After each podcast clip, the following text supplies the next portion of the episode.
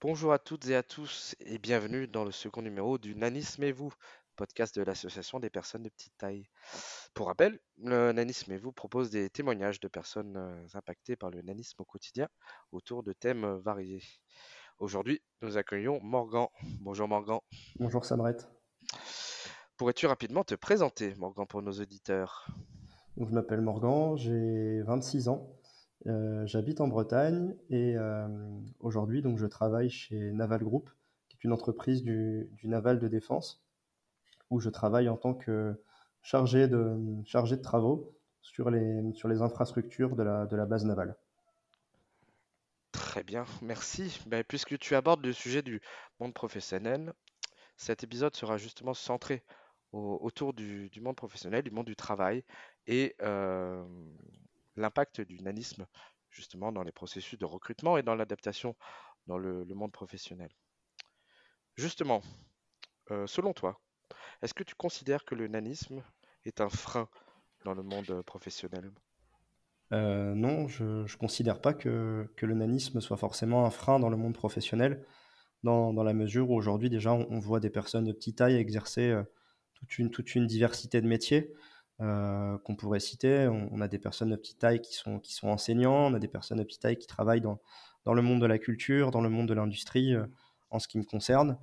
Euh, donc, on arrive à, montrer que le nanisme aujourd'hui offre, offre vraiment plein, plein d'activités professionnelles possibles. Après, je pourrais quand même un petit peu enfin, modérer ma réponse dans le sens où les personnes de petite taille, malheureusement, il faut quand même être honnête, on ne peut pas forcément exercer tous les métiers. Euh, Il y a tout un tas de métiers, on ne l'imagine pas forcément, mais il y a tout un tas de métiers qui ont euh, eu- aujourd'hui une, une taille minimale euh, pour exercer, notamment les, notamment les métiers du monde militaire.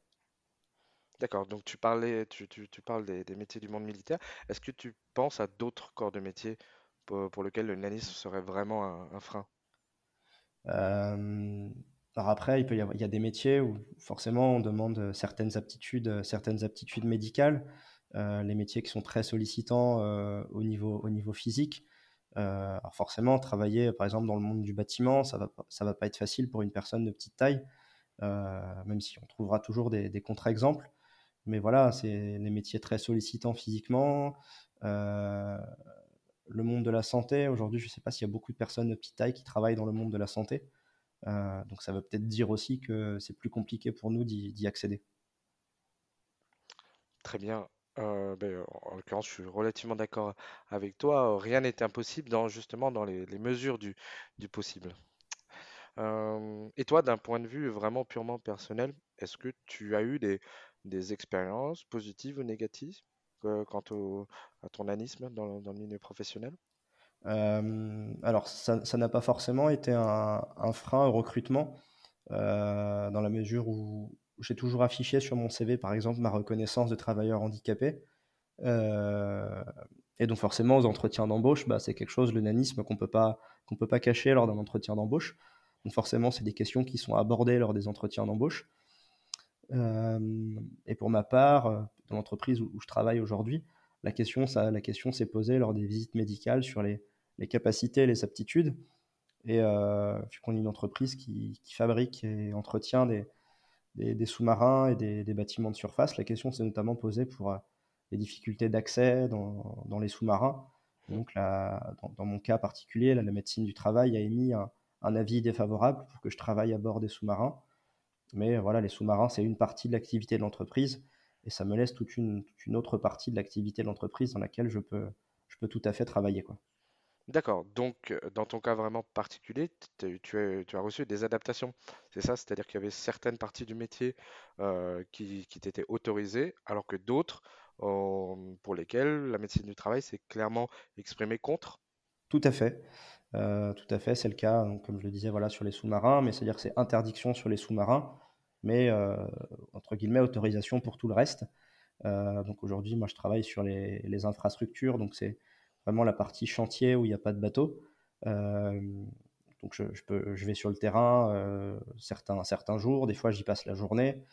Euh, donc forcément, l'entreprise a dû trouver des, chaussures de sécurité à ma taille, un bleu de travail. à ma taille, c'est pas si compliqué, il suffit de faire un petit peu de couture.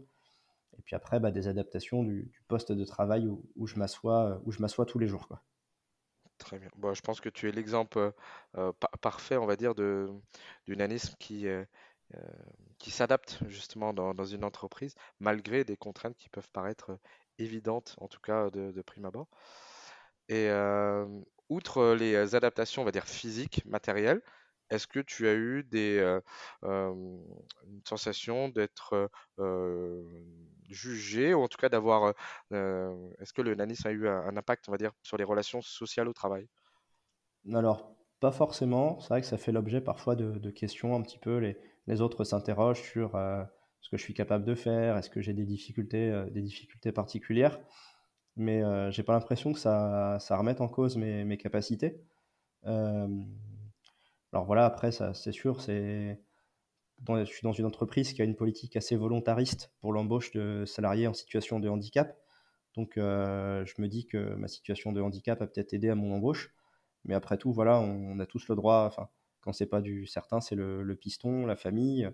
Bah, moi, si c'est mon handicap qui m'a aidé à être embauché euh, dans l'entreprise dans laquelle j'ai toujours eu envie de travailler, bah, je, je, dis voilà quoi.